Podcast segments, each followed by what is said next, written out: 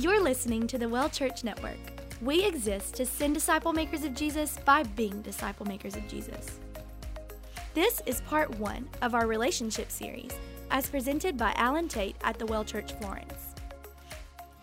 So tonight, as we as we look at 1 Corinthians chapter 7, we're going to dig in together and just kind of walk through what, what, what should we be doing in this life to take advantage of this singleness. In many ways, when Paul talks about singleness, he talks about it as God's plan A. He talks about marriage as almost like a, like a side note, like this is, a, this is a problematic plan B. If you must be married, be married, but singleness is best. Look at this from 1 Corinthians chapter 7, verses 32 down to 35. He says, I want you to be free from anxieties. He says, The unmarried man is anxious about the things of the Lord, how to please the Lord, but the married man is anxious about worldly things, how to please his wife, and the interest, his interests are divided.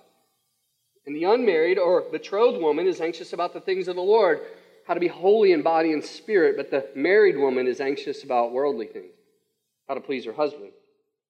I say this for your own benefit, not to lay any restraint upon you, but to promote good order and to secure your undivided devotion to the Lord.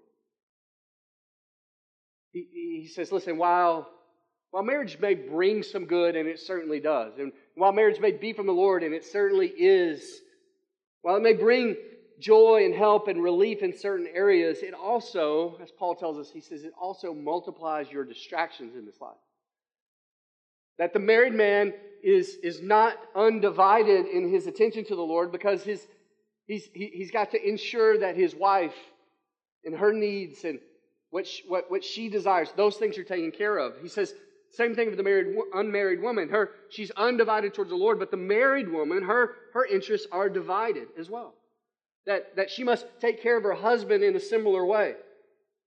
And, and, and, and, and he's pointing to these things, this, this idea that that marriage is a high calling, marriage is a good calling, but it's a demanding calling that, that will require you to sacrifice some other good things in order to actually fulfill that which, which you vow together on your marriage day. He says, listen, if you're not married, principle here is if you're not married, your singleness is a gift because you're not living in this world where your attention is divided when, in, in another covenant relationship. With God's leading, he says, in, in singleness, you have the ability and the freedom to invest yourself, to invest your time, to invest your resources, to invest your flexibility in relationships, to invest your passions and your ministries toward, towards causes and, and, and specific areas that can bear unbelievable fruit during this time of your life, unlike any other time of your life. It says your attention in this season can be undivided towards the Lord. But it starts with you understanding that singleness isn't second rate. That singleness isn't somehow just this, this, this waiting period for something greater, but instead, singleness is exactly where God has you right now for this season to do un- unbelievable and incredible things in and through you. If you just recognize it, He's laying a foundation for the rest of your life, maybe even the rest of your married life in the future. And the foundation that you lay in this season of your life literally affects everything else down the road. So the good is what we pray, but also we don't lay a foundation if we build our life on on the sands of life and not the foundation of Jesus, we know that that foundation will ultimately crack. So what you do in your singleness absolutely matters. Tonight, whether your singleness is a gift from the Lord for a season or whether singleness is, is, is for the rest of your life, we all have to realize its importance. We all have to realize how significant it truly is. And we ask that question, okay, if it is important, if it is what Paul says it is, and it's a season of incredible potential, my undivided attention to the Lord, then what must I do to take advantage of it? We've talked about some of these things before, and the truth is, as I talked with some of our staff earlier today, as I think back and just kind of process, like, if there's anything that I would want to say to anyone about singleness, it really all comes down to these things every time. And the first is just simply this don't feed sin in your singleness, but kill it. Paul over in the book of Colossians, chapter 3, verse 5, encourages us to do this. He says, Put to death, therefore, what is earthly in you sexual immorality, impurity, passion, evil desire, covetousness, which is idolatry. We look at that. We, we know other passages in Scripture where, where God's Word's calling us specifically to lay aside the sin which clings so closely. We know, we, we, we know these things. We've heard these things. You've been encouraged in these things. And no one in their right mind would ever say that this verse is for married people only. Oh, yeah, yeah, that's just for people that aren't single. Those are just, that's just for married people. No, this is for all of us. Like we recognize this is for all of us. We, we even more than just recognize this for all of us, we recognize it's a command. He says, Put to death, therefore. Do it. He's saying, Do these things. Absolutely. Even more than a, than a command, it's, a, it's an imperative. So, not just do it, but you do it. You put to death these things, this sinful nature. And even more than that, it's a present tense imperative command. So you put to death these things now. Don't wait. Don't, don't, don't put it off. By the power of the Spirit within you, put to death these things now. As Paul said back in 1 Corinthians chapter 7, Jesus wants your undivided attention. And what does sin do in our life? Sin divides our attention. Sin pulls us in another direction. It steals our attention. And hear me, the last thing, the absolute last thing that your future self, but even more than that, your future married self or your future spouse needs is for you to be so focused on your own issues and your own sin that you drag into a marriage that you can't focus, one, on the Lord, and two, on their needs. What we know about marriage is it requires unending care and concern for your spouse. That's in essence what you're saying when you stand before. I don't know if you've ever actually listened to the vows that a husband and wife give on that wedding day, but that's what you're saying in that moment. You're saying, hey, listen, I don't matter anymore because I'm I'm, I'm, I'm giving you this covenant, and this covenant promise I'm making you is that you matter above everyone else on this face, on the face of the earth. That it's Jesus and then it's you, and I'm laying down everything to ensure you're taken care of. Your needs above my needs. I'm laying myself down completely at this point in front of our friends and family. That's what I'm saying to you. I'm all about you. I'm sacrificing myself for you. My desires laid aside, my preferences gone. One of my favorite quotes on marriage, maybe you know this, maybe you've heard this, is from Leslie Knope.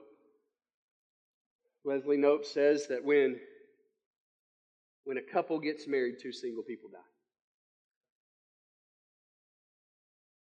And it's profound because it's Leslie Knope, right? And we're like, she's brilliant.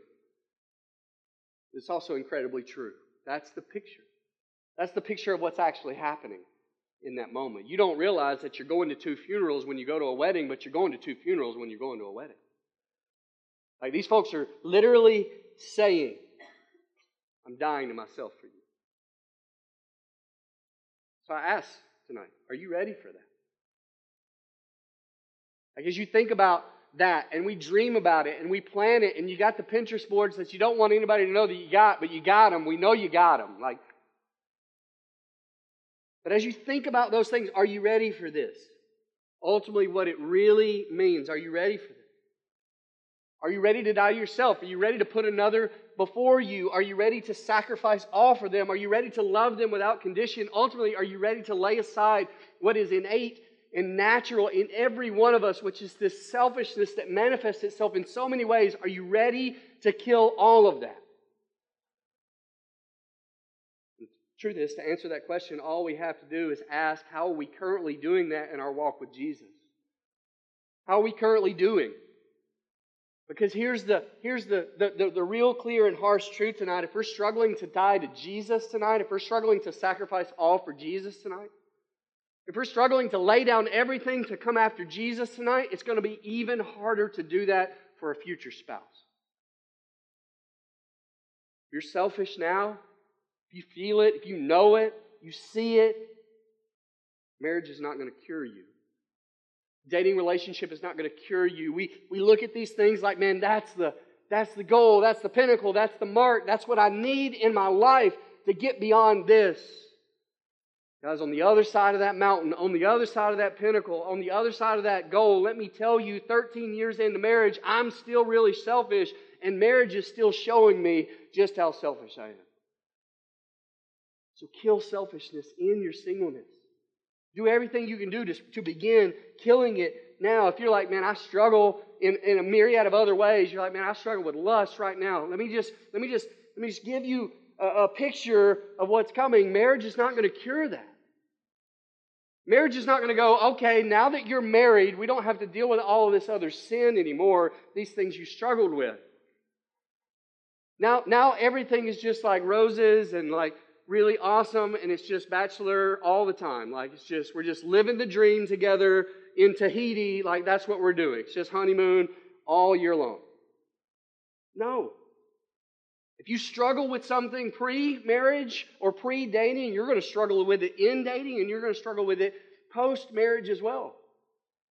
These things aren't going to cure you. As a matter of fact, it's not going to instantly change you. It'll only expose what's already inside of you. So kill sin and kill selfishness now when the stakes are lower. When the stakes are lower and, and the enemy doesn't have a marriage or a dating relationship to literally rip apart. Kill sin now. Destroy it. Allow the Holy Spirit to show you those things and confess it and repent it. Repent of it. We talk about sin often like mold. The, the enemy wants us to just let that sin linger inside, and, and, and, and, we're ashamed of it, and we don't like it, and we certainly don't like to talk about it, and we don't want to be vulnerable about, vulnerable about it. We don't want to tell anybody about it. We don't want to let anybody, let anybody see what's going on because of this shame that's in us, but we talk about it often. We want to get below the shame line with some people in our life so that they can see that mold, call that mold to light, the light of Jesus where it can die. Because the enemy wants to isolate you. He wants you alone. He wants you, what, what, what, what, what, what we fear is exactly where he takes us. Where you feel like you're the only person that deals with those things, where you feel like, man, I'm the only one that's doing these things. And, and the sad truth is that once he gets us alone and isolated, he can convince us to do all sorts of other things and, and just perpetrate all sorts of terrible lies in our head that we begin to believe as truth. And we get in a place where we're like, I don't even know how to get out of this, and I don't know how I got here in the first place. Guys, we need each other. We absolutely need each other in our singleness. There's this lie. There's this lie that singleness means alone. That's not at all what singleness means. That's why God has given us, the church, the body of Christ, to lean into one another, to be community, to encourage one another in this specifically, towards Christ likeness. But we've got to be willing to get into one another's lives and open up to one another and share these things so that together we can fight for one another's souls. And together we can kill, kill sin even in this, this singleness. Christ has given you the power of the Holy Spirit to do this work now, not later. He's not waiting. The Holy Spirit isn't waiting to bring power into your life until a, a significant other comes into your life. No, He's ready now. He's ready now. Lean into the power and the presence of the Holy Spirit because we know, we know what God's Word says when we allow sin to linger. Paul warns us over in Romans chapter 1, verses 21 to 24. He says, They knew God. They knew God, but they didn't honor him. So he gave them up to the lusts of their hearts. We know what sin does. We've seen what the brokenness it brings into our lives, the brokenness it brings into relationships. We see the brokenness it brings into our world. It destroys, never gives what it promises we let sin linger, it will eventually kill us and it will kill everything that goes with us, including future relationships and future marriages. So kill sin now. Don't wait. We do that really simply. We kill it with confession. We just get real. We confess that. not just to the Lord, but to one another. We kill it with repentance, which means more than just I'm saying that these are things I've done and I'm asking for forgiveness, but we, we physically turn and go the other direction. And we can't do that alone. We kill it with actual, real, consistent accountability from brothers and sisters in this room. So I would encourage you, if that's where you find yourself tonight, you're like, man, I'm just wrapped up in all this mess, find somebody around you. Find a friend. But look, I need you to ask me the really tough questions.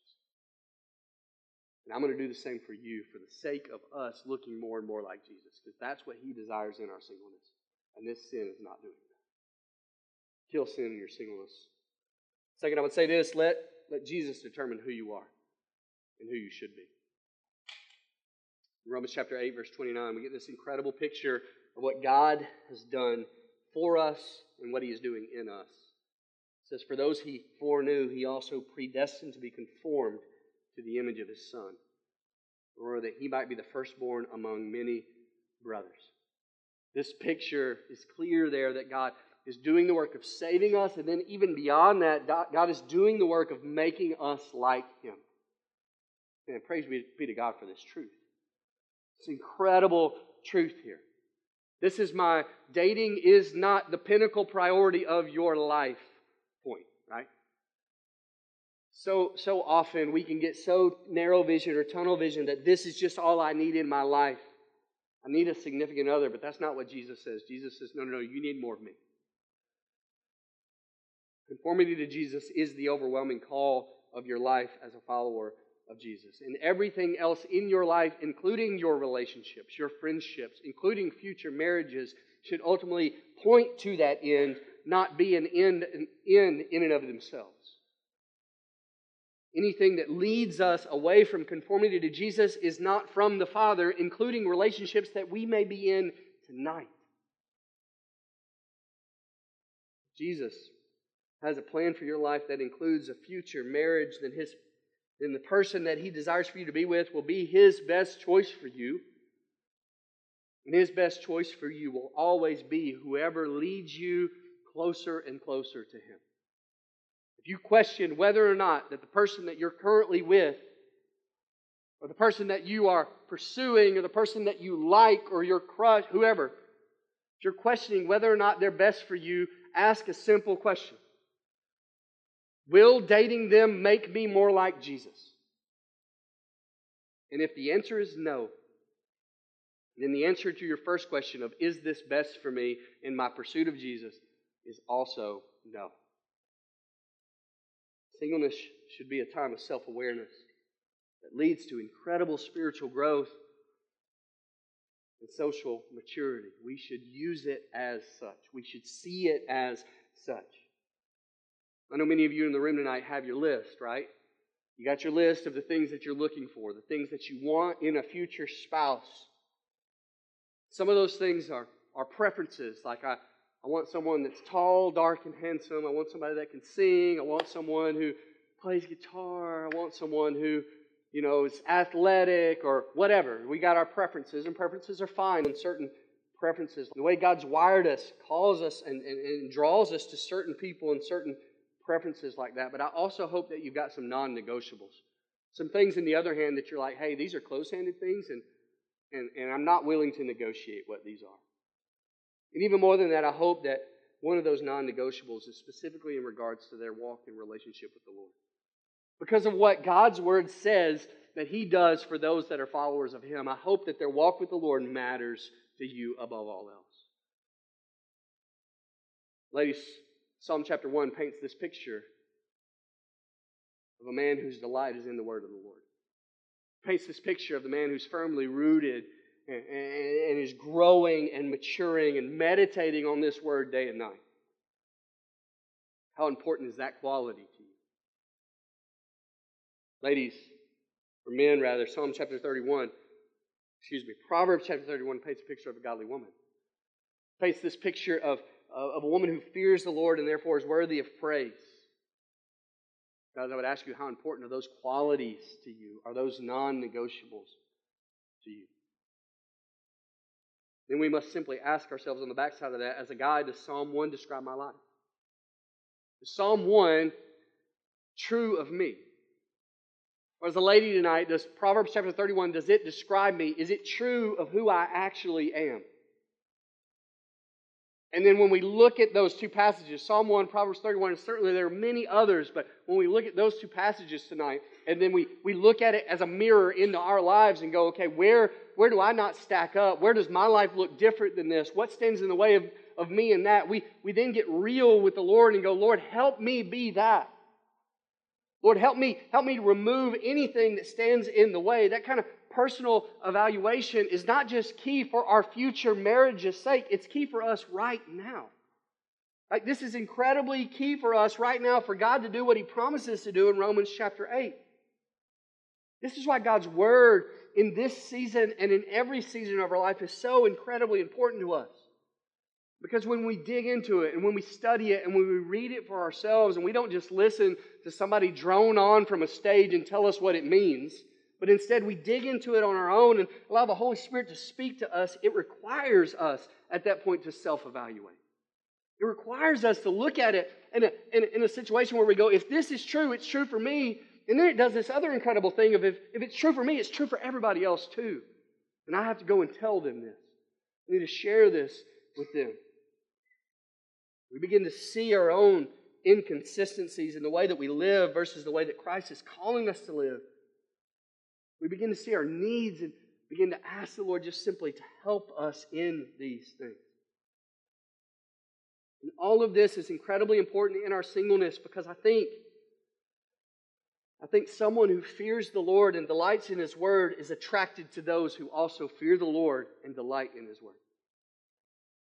And if you would say tonight, man, I want someone who fears the Lord and delights in His Word, my encouragement for you is to fear the Lord and delight in His Word.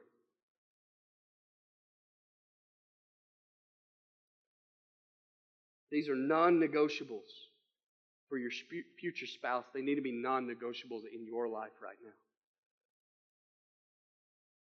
I've said it before, it's still true to this day. I love my wife. We've been married almost uh, almost 14 years. Um, that right? No, 13. Almost 13 years. Don't tell her I said that. And when we were dating, there were some things I was incredibly attracted to about her. Even to this day, incredibly attracted. She's beautiful, but it's not the reason. It's not the reason I'm head over heels for her. She is maybe the greatest servant that I know, and anybody that knows her well will also say similar things about her, and I love that about her. It's incredible. It's not the reason I'm head over heels for her.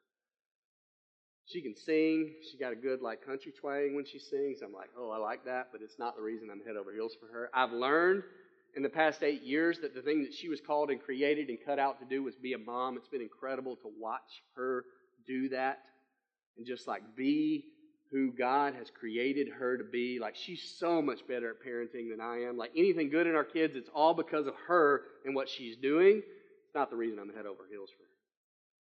I can tell you tonight, beyond a shadow of a doubt, as, as long as I have known her, the most attractive thing about her is that she loves the Lord.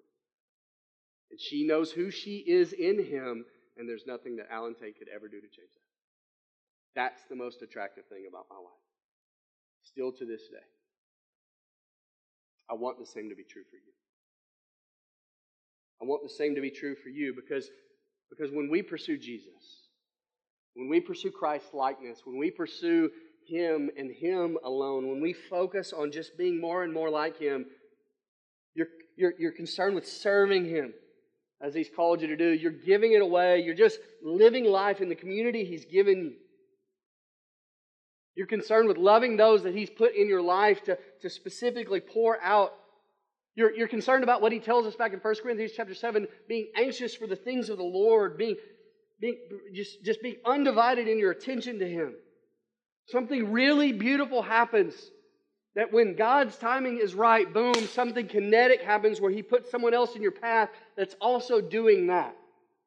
And when you run into each other, you're like, man, you love the Lord way more than I do and they're looking at you like, you love the Lord way more than I do, and we're just going to walk with the Lord, and this is what He wants, then we're going to be better.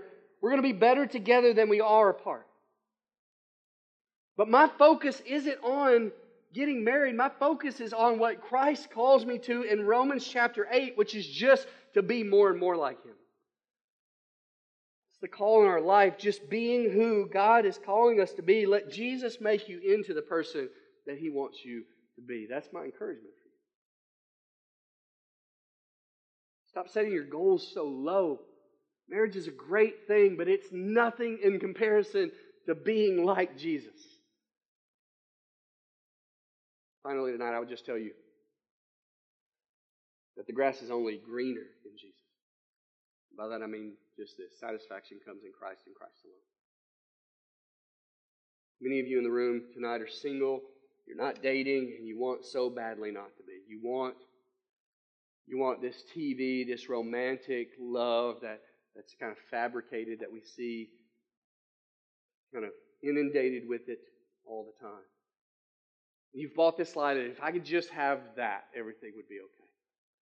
There's this, there's this myth that we believe that sounds, sounds something like this that there's a Mr. or Mrs. Right out there for me. And when I find them, everything else is going to be all right. I want you to know that's different than there's a Mr. or Mrs. Right out there for me because there very well may be, but the myth begins when we believe that Mr. or Mrs. Right is going to make everything else all right. If that were true, the percentage of divorces in our country would go way, way, way, way, way, way down. The truth is simply this tonight. I want you to understand this. I want you to get this. I want you to grasp this because you can have this tonight. You don't have to wait till later on in life. Satisfaction comes in Jesus and Jesus alone. We begin to believe that we can find satisfaction in or, or, or contentment in anything else, including another person or another relationship or marriage specifically, we're deceiving ourselves. Instead of worshiping Jesus and trying to become more and more like Jesus and recognizing that other people in our lives and other relationships in our lives and even marriages in our life are all there to make us more like Jesus, instead of those being means to an end, glorifying God with our lives, they become the end in and of themselves where we're like, man, that's just what I need. That's what I want. That's what I desire above everything else. But the problem is, we recognize that the people in Scripture who had it all said that all, all is nothing in comparison to that which we have in Jesus. That's what, that's what Paul tells us over in the book of uh, Philippians, chapter 3, verse 8. He says, Indeed, I count everything as a loss because of the surpassing worth of knowing Christ Jesus my Lord for his sake, I've suffered the loss of all things and count them as rubbish in order that I may gain Christ. See, we're, we're looking for this special person to come in our life and complete us. We think our singleness is somehow second best and we want completion. We, we're looking for somebody to make us whole. We're looking for somebody to love us unconditionally. We're looking for somebody to encourage us. We're looking for somebody to build us up or tell us what they feel about us or to give us purpose to desire us above all else. We're, we're, we're, we're, looking for, for someone to willingly give up everything for us. That's what we're looking for in this life. And let me tell you, that person is not currently walking the face of the earth. That person did walk the face of the earth. His name is Jesus, and he did all of those things for you. I got news for you tonight. He's the only one who can, can complete you. He's the only one who can promise to make you whole. He's the only one who can give you value and worth. You can put your faith in someone else being able to do all that for you if you would like to try, but it's doomed to fail. You're, you're destined, destined to, to be let down. You're destined to be broken because you're asking them to be something they cannot be for you. It all goes wrong when we begin looking for satisfaction and contentment outside of Jesus, especially when we look for it in other people. And what we will find in our lives is we, we have this string of relationships where you go, man, this one's going to be the one, or this one's going to be the one, or this one's going to be the one, or this one's going to be the one. And at some point, we have to stop and realize that the common denominator is not all of these people. That the common denominator is that I'm asking them to be something they can't be. You can find someone with impeccable character, with whom you share incredible chemistry. Maybe even somebody that you are completely compatible with in the world's eyes, but the only place to find completion tonight is in Jesus. Don't try to find it elsewhere. You're just begging, begging, begging for pain. Hear me tonight. This short period of your life where your singleness exists is literally the best thing you could give your future self your future relationships, your future spouse, your future marriage. If you take advantage of it. Don't waste your singleness. Don't buy the myth that what is coming is better than where you currently are. Don't buy it. Because the enemy wants you wishing away today for, for something greater tomorrow. Where Jesus is just going, no, no, no, I'm here today. And your promise today. So give me all you got today. Relationships are complicated. Praise be to God tonight. That as messed up as we can be, and as messed up as our relationships with one another can be, as messed up as we see dating relationships and marriages, messed up as we just are as single people, as individuals. Complicated as our relationships are, praise be to God tonight that our relationship with Him, though we complicated it with sin, is no longer complicated because of the cross of Jesus Christ tonight, I would just ask you as we close, just ask this simple question Lord, what, what do I need to do today? What do I need to begin today?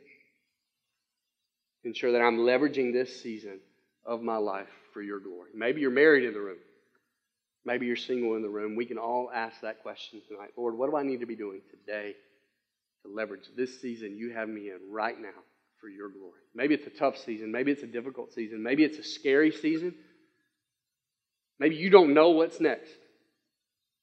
We just ask us all to ask that question Lord, what, what do I need to be doing tonight? We're going to leverage this season for your glory in my life.